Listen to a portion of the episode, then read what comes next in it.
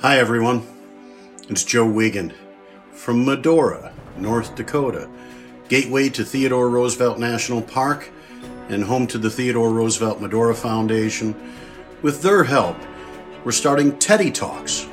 The April program is called 26 Days with the 26th President. Each and every day, I'll be reading at length from some of what uh, Theodore Roosevelt wrote and spoke during his lifetime. As we go through, uh, I hope that you'll understand why Theodore Roosevelt at the State Fair in Minnesota on Labor Day 1901 told the people there to speak softly and carry a big stick. You will go far. Teddy Talks are proudly presented by the Theodore Roosevelt Medora Foundation in Medora, North Dakota. To learn more about visiting or supporting our mission to connect people to the Badlands for positive, life changing experiences, go to Medora.com. Now, enjoy the pod.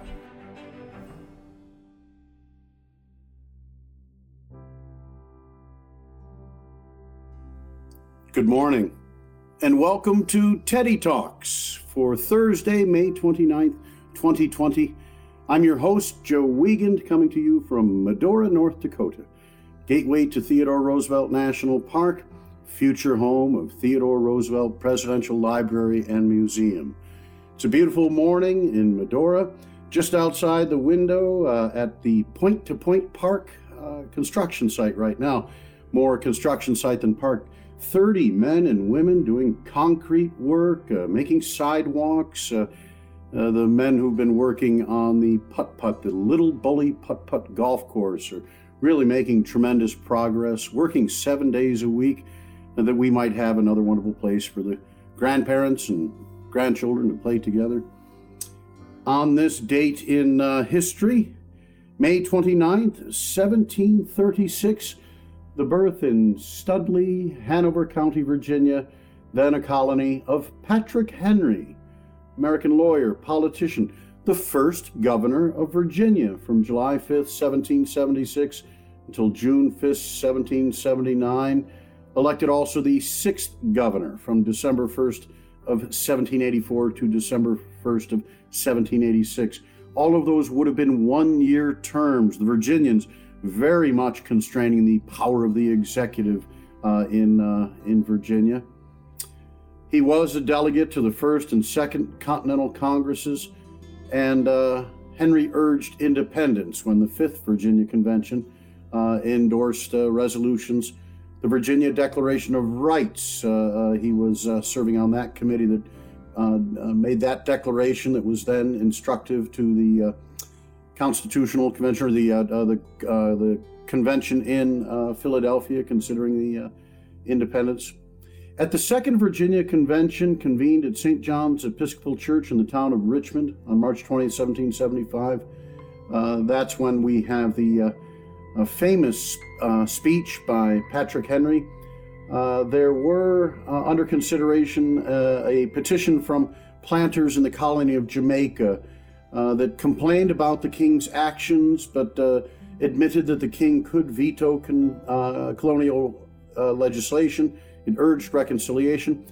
Uh, Patrick Henry offered amendments to raise a militia, uh, uh, independent of royal authority, uh, and that conflict with Britain was inevitable. it's during that debate in favor of his amendments that he said the following If we were base enough to desire it, it is now too late to retire from the contest. There is no retreat but in submission and slavery. Our chains are forged. Their clanking may be heard on the plains of Boston. The war is inevitable, and let it come. I repeat it, sir, let it come. It is in vain, sir, to extenuate the matter. Gentlemen may cry peace, peace, but there is no peace. The war is actually begun. The next gale that sweeps from the north will bring to our ears the clash of resounding arms. Our brethren are already in the field. Why stand we here idle? What is it that gentlemen wish? What would they have? Is life so dear or peace so sweet as to be purchased at the price of chains and slavery? Forbid it, Almighty God. I know not what course others may take, but as for me, give me liberty or give me death. I had the pleasure as a young man of attending in Williamsburg, Virginia, in the uh, House of Burgesses, a recreation of that speech by a historic reenactor who was portraying Patrick Henry. I was probably all of uh, 16 or 17 at the time, participating in a, a, youth leadership program, and, and I wonder what sort of seeds might have been uh, planted by that uh, moving performance by that gentleman. May 29th, 1780, the Battle of Waxhaws, also known as the Waxhaws, or the Waxhaw Massacre, or Buford's Massacre. Uh, this was uh, the British officer Tarleton that uh, apparently his troops did not uh, uh, give quarter when uh, the Americans surrendered. Many men were slaughtered. these are the sorts of things that are recounted in the in the movie uh, that was done uh, about it. Was it The Patriot? Was that the wonderful movie uh, about the war in South Carolina? May 29th, 1790, Rhode Island becomes the last of North America's original 13 colonies to ratify the Constitution and become one of the United States. And on that same date, Wisconsin in 1848 is admitted to the, as the 30th state. So both Rhode Island and Wisconsin share this as their uh, state uh, uh, date. May 29, 1866, the death of General Winfield Scott. Uh, and uh, his life worthy of study. I'm reading a biography on Henry Clay. Scott plays a role as a Whig uh, contesting for the uh, Republican or the for the Whig nomination for the presidency. May 29, 1874, the birth in Kensington, London, England of Gilbert Keith Chesterton, G.K. Chesterton, uh, a, a, wonderful uh, writer. Uh, he gave us uh, he gave us the uh, uh, the character. I, I don't read the books myself, but is it Father Brown, uh, sort of a, a character in uh, literature, uh, a Christian Orthodox conversion to Catholicism. Chesterton is highly regarded amongst amongst the Catholics. Here's something that's interesting on Chesterton. They do say I've uh, read that Theodore Roosevelt was a, a great fan of the writings of Chesterton, and that uh, Chesterton's literary study of Charles Dickens, per, first published in 1906, was something he appreciated greatly. And in Christmas 1908, TR gave one of Chesterton's most memorable collections of essays called Heretics as a gift to his friend Captain Archibald Butt, uh, one of our favorite graduates of the University of the South, home of the Sewanee Review, the uh, oldest uh, uh literary review publication in the United States. From other sources, I learned that uh, T.R. and uh, G.K. Chesterton first met during a dinner in London two years later at Roosevelt's request. they dined together, and indeed, according to a, a report, it was T.R.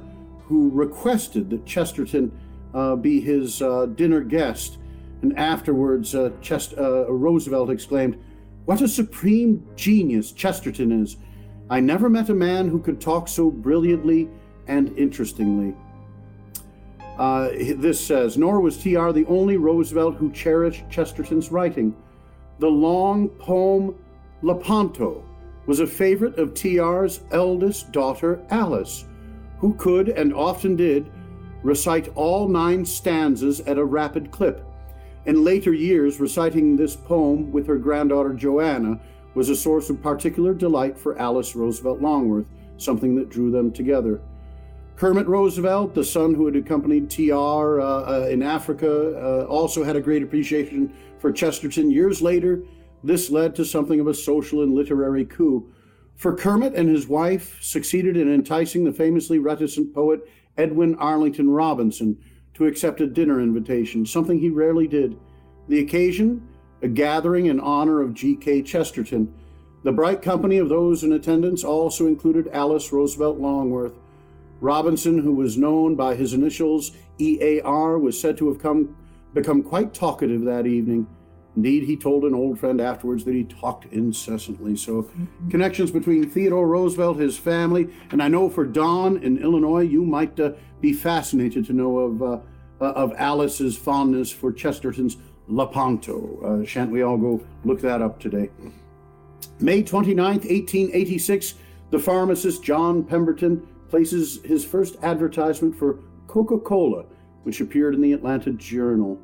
May 29th, 1903, the birth in Eltham, London, England, of Bob Hope. Uh, he would live 100 years, dying July 27, 2003, in Toluca Lake, California.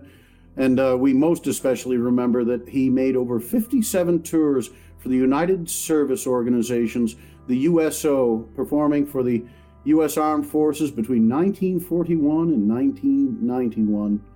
May 29, 1917, the birth in Brookline, Massachusetts, of John F. Kennedy, 35th President of the United States.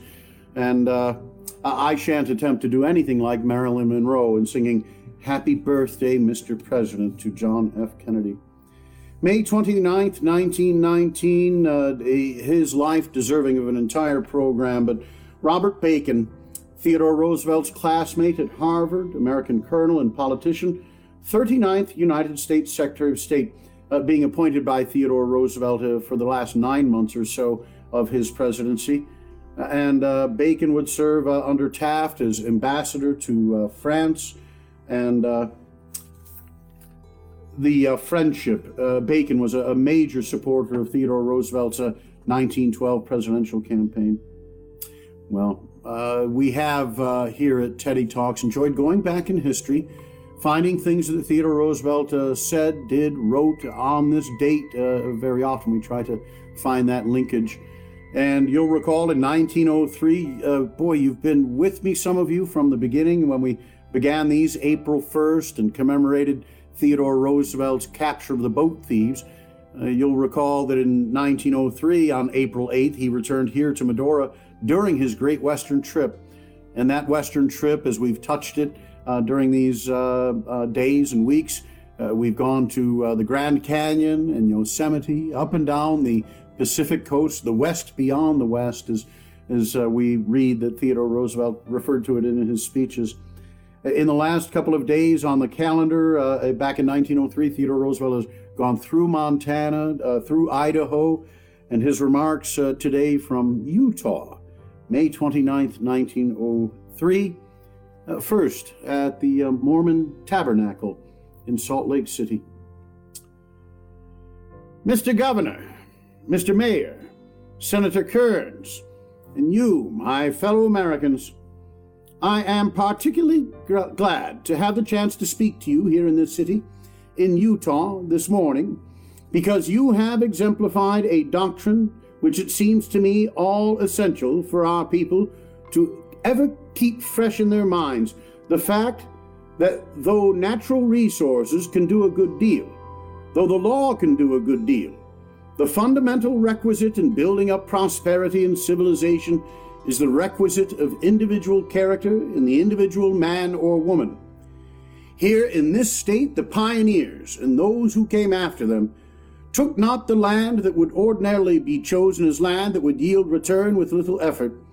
You took territory which at the outset was called after the desert, and you literally, not figuratively, you literally made the wilderness blossom as the rose.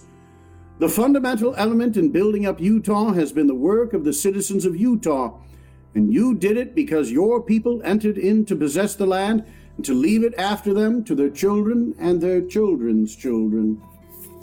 You here, whom I am addressing, and your predecessors, did not come in to exploit the land and then go somewhere else.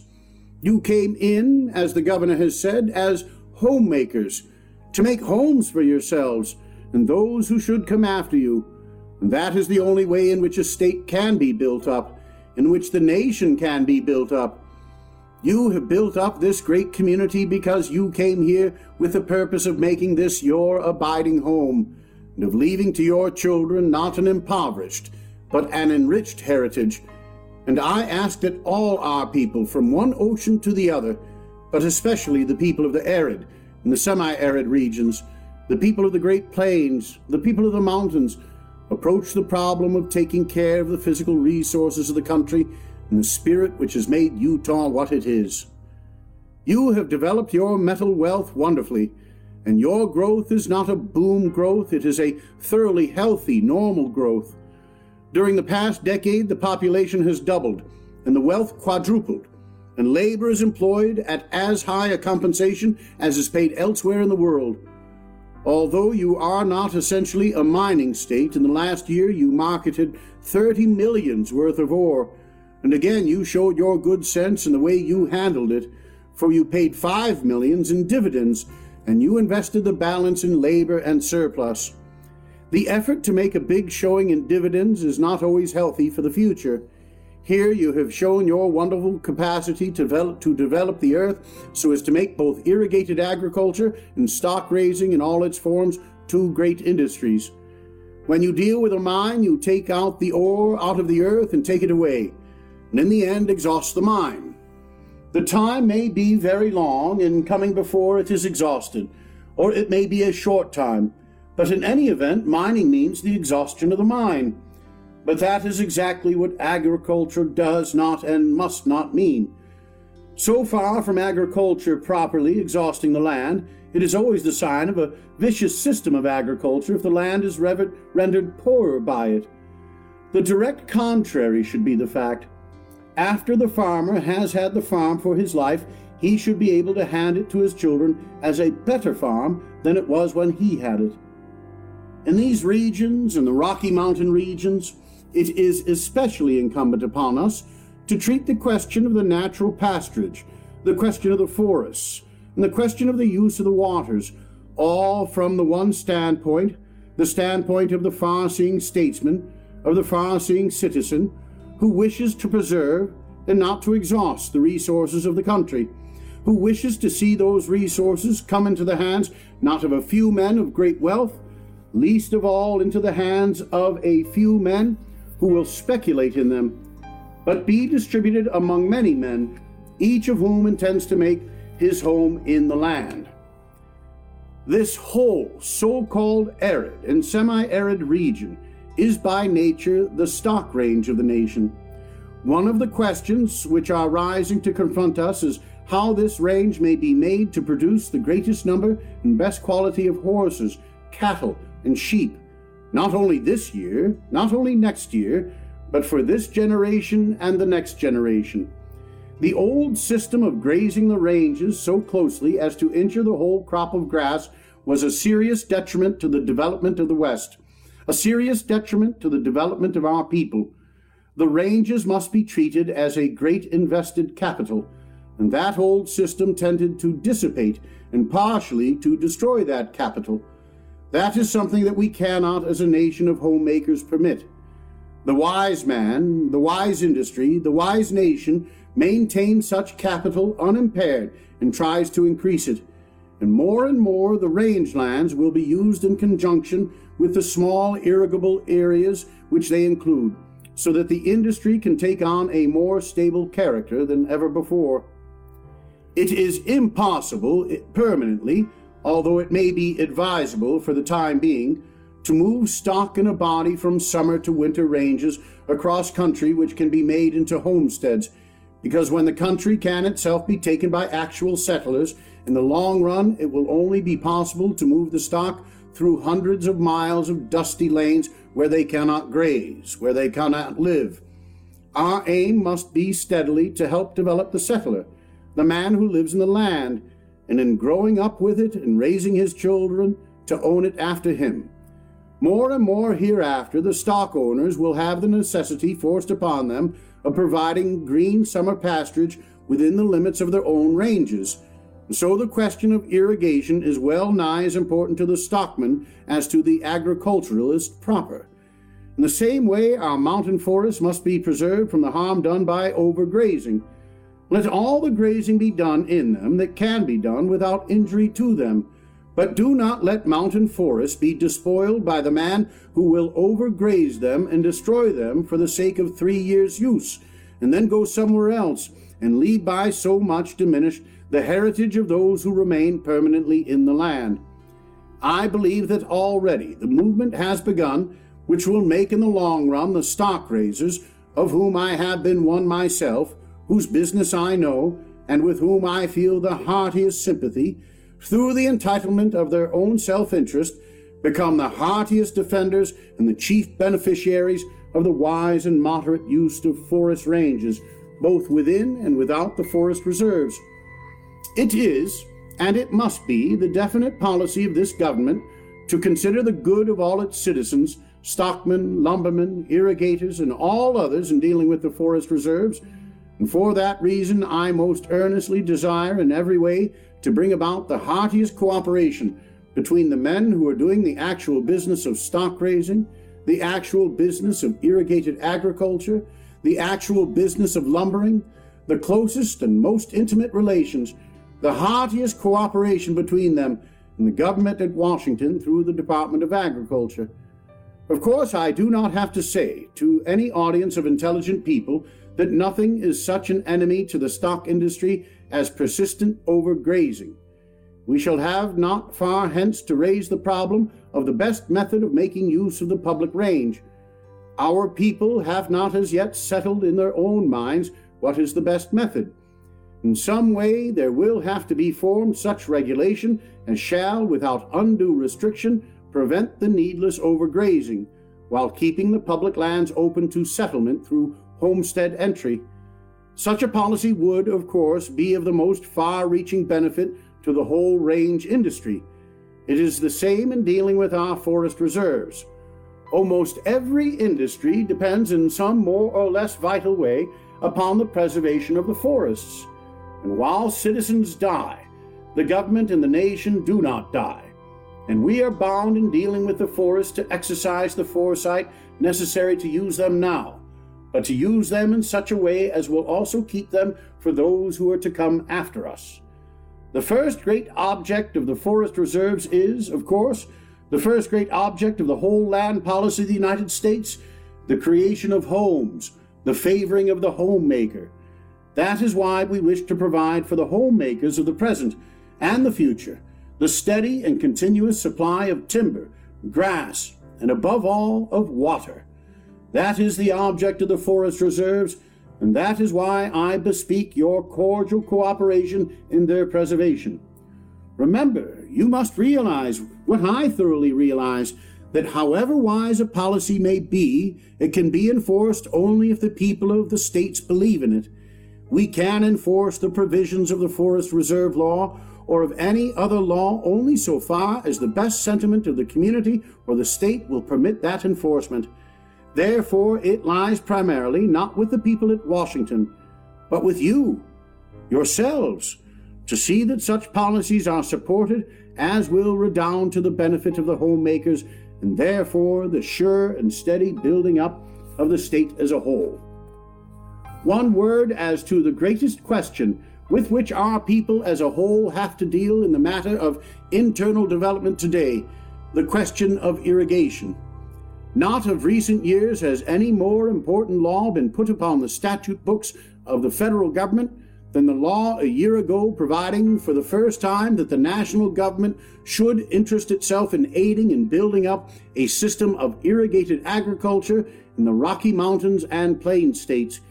Here, the government had, to a large degree, to sit at the feet of Gamaliel in the person of Utah for what you had done and learned was of literally incalculable benefit to those engaged in framing and getting through the national irrigation law. Irrigation was first practiced on a large scale in this state. The necessity of the pioneers here led to the development of irrigation to a degree absolutely unknown before on this continent. In no respect is the wisdom of the early pioneers made more evident than in the sedulous care they took to provide for small farms, carefully tilled by those who lived on and benefited from them. And hence it comes about that the average amount of land required to support a family in Utah is smaller than in any other part of the United States. We all know that when you once get irrigation applied, rain is a very poor substitute for it. The federal government must cooperate with Utah and Utah people for a further extension of the irrigated area.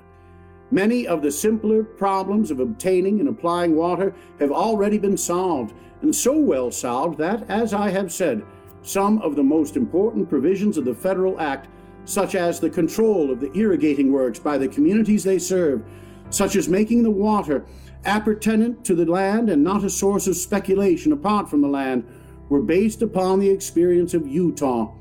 Of course, the control of the larger streams which flow through more than one state must come under the federal government. Many of the great tracts which will ultimately so enlarge the cultivated area of Utah, which will ultimately so increase its population and wealth, are surrounded with intricate complications because of the high development which irrigation has already reached in this state. Necessarily, the federal officers charged with the execution of the law must proceed with great caution so as not to disturb present vested rights. But subject to that, they will go forward as fast as they can.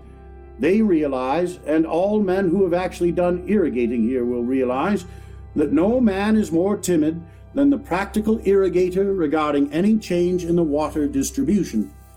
He wants to look well before he leaps. He has learned from bitter experience what damage can be done from well meant changes hastily made. The government can do a good deal. The government will do a good deal. But your experiences here in Utah has shown that the greatest results which are accomplishing most spring directly from the sturdy courage, the self-denial, the willingness with iron resolution to endure the risk and the suffering of the pioneers. For they were the men who sought and found a livelihood in what was once a desert, and they must be protected in the legitimate fruits of their toil. One of the tasks that the government must do here in Utah is to build reservoirs for the storage of the floodwaters, to undertake works too great to be undertaken by private capital. Great as the task is, and great as its benefits will become, the government must do still more.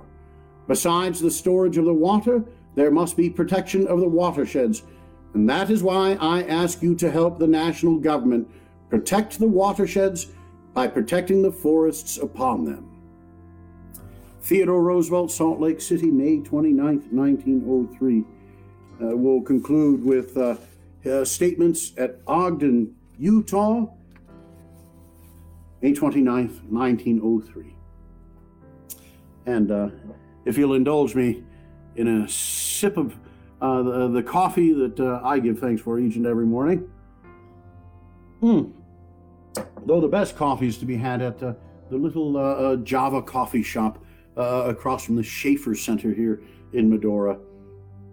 Ogden, Utah, May 29th. Mr. Mayor, Senator Smoot, and you, my fellow citizens, men and women of Ogden, of Utah, it is a great pleasure to come before you this afternoon, and if I needed, which I do not, a vindication of what was done in irrigation I would appeal to the experience of the people who have made so marvelous a success of irrigation in this beautiful valley. What you have succeeded in doing with beet sugar alone is sufficient to show the wisdom of trying to develop in every way the irrigated agriculture of the country. And I was more pleased than I can say to have been able to render any aid whatsoever in putting upon the national statute books a law which I consider in beneficence second to none connected with our internal development since the Homestead Law was passed. I am delighted that the National Irrigation Congress is to be held here next fall, and I congratulate the state of Utah upon the fact that its legislature was the first ever to pass an appropriation for such a Congress. There can be nothing of greater importance to the welfare and growth of our country during the half century that is opening than this question of irrigation. It is of vital consequence to the growth of all the states of the Rocky Mountains and immediately to either side. And anything that is of such consequence to one portion of our country is necessarily of consequence to all. I cannot, with too much emphasis, say that every wise and patriotic man will favor any scheme for the betterment of a part of the country, whether it is in his own section or not, because whatever helps a part of us in the long run helps all. Fundamentally, we go up or go down together. Prosperity does not stop at state lines, and neither does adversity. When prosperity comes, while it may come unequally, yet it comes somewhat to all. And when adversity comes, while some will suffer more than others, yet all must suffer somewhat. The greatest lesson which the American body politic need to take to heart at the beginning of the 20th century is that it is out of the question permanently for our people to progress save on lines that tell for the progression of all. That you cannot raise permanently one section by depressing another, one class by depressing another, and the man is recreant to the principles of our government no less than to the welfare of our people who seeks to arouse any feeling among Americans against their fellow Americans, whether he makes his appeal in the fancied interest of a section or in the fancied interest of a class. We can go up as we shall go up, only by each of us keeping in mind not merely his own rights, but his duties to his neighbors, meaning by neighbor every man living within the limits of this broad land. The safe motto on which to act is the motto of not, not of some men down, but of all men, and therefore I feel that it was not merely my privilege, but my duty to ask the national government, the government representing the people of the entire nation, to do all in its power for the furtherance of the interests of those states whose success is largely dependent upon the application of the principles of irrigation.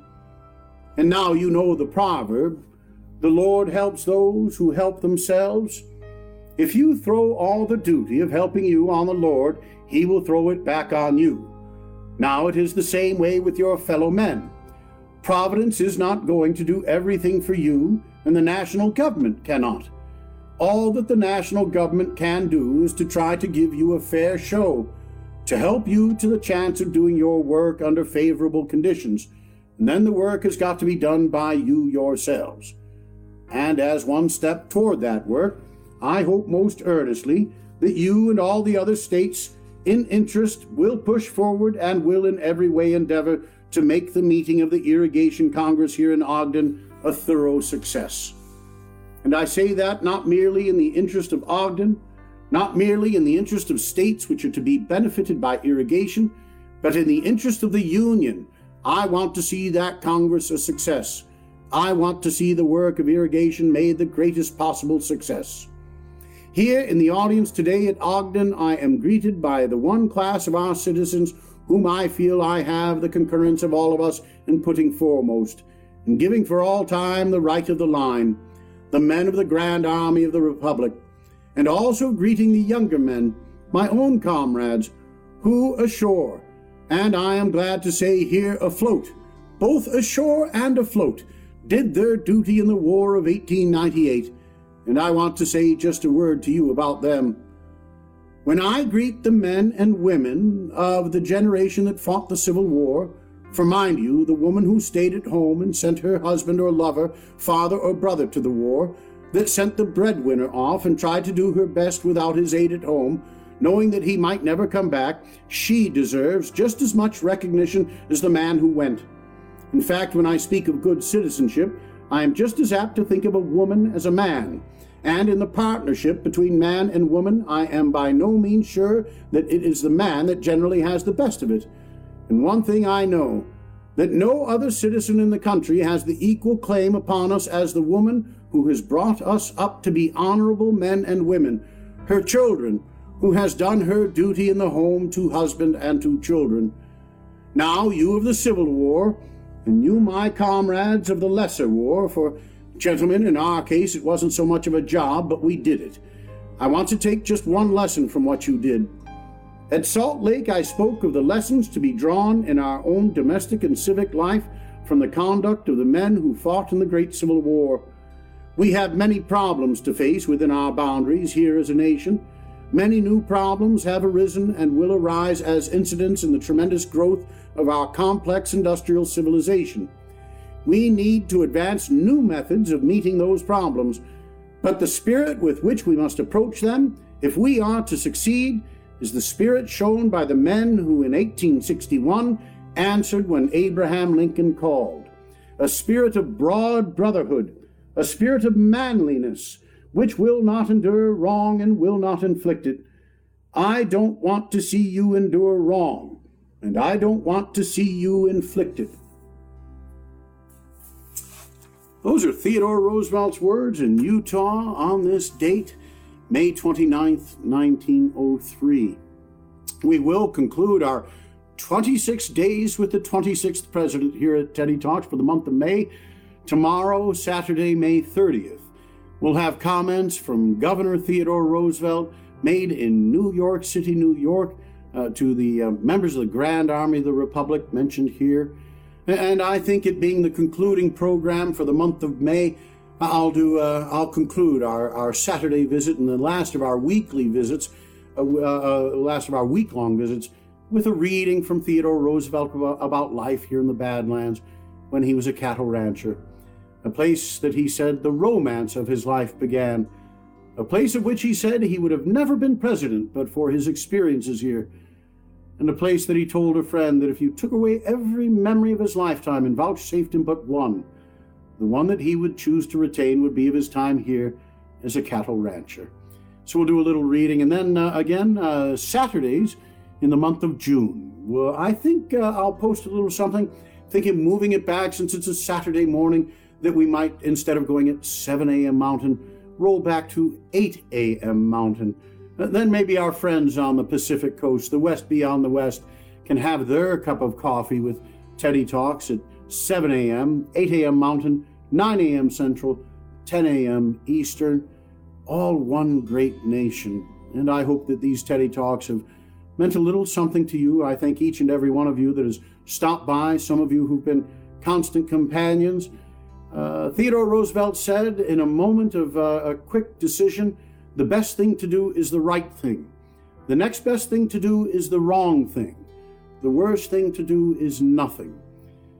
I just could not do nothing. And there's been plenty of other work to be done, but I had the need to get into the words and the wisdom of Theodore Roosevelt and share it with you. So, from the bottom of my heart, thank you for joining us here at Teddy Talks. My thanks to the folks at the Theodore Roosevelt Medora Foundation for their assistance in putting these programs up at YouTube and Spotify where they'll live. And uh, I look forward to continuing these programs with you. And perhaps after our summer season, perhaps in the winter, we'll go back to a, a daily Teddy Talks. They've really meant a, a great deal to me. Well, in the words of President Theodore Roosevelt, goodbye and good luck.